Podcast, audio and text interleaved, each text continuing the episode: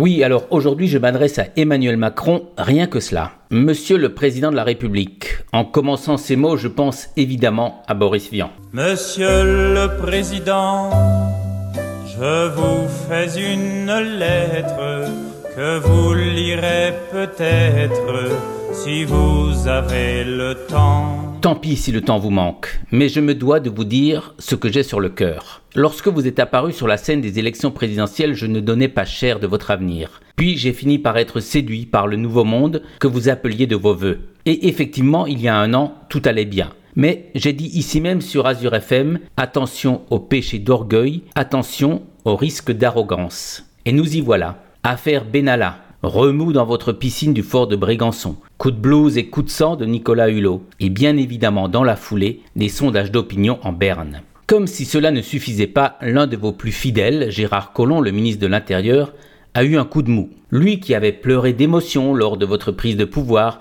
et que vous aviez consolé d'une jolie caresse sur la joue, s'est répandu lors d'un déjeuner avec des journalistes. Parlant de vous, cher président, Gérard Collomb a lancé Nous ne sommes pas nombreux à pouvoir encore lui parler il va finir par ne plus me supporter. Seriez-vous, monsieur Macron, tombé dans les travers de vos prédécesseurs, l'isolement? Monsieur le Président, où est donc le changement Monsieur le Président, permettez un conseil. Pour éviter de décevoir les Français et d'être confronté à un rejet massif, revenez de ce côté-ci de la vie. Je veux dire, revenez vers nous, vers nos réalités, vers notre quotidien. Cessez de vous fier aux instituts de sondage, aux énarques et au microcosme politique. Il y a dans tous les domaines de la vie de ce pays des personnes compétentes qui accumulent des expériences riches, concrètes, porteuses d'avenir. Ils n'ont pas de vérité à vous confier, pas de solution toute faite à appliquer. Ils ont autre chose à vous dire, la réalité de la France et de la vie des Français avec l'humilité de leur travail quotidien.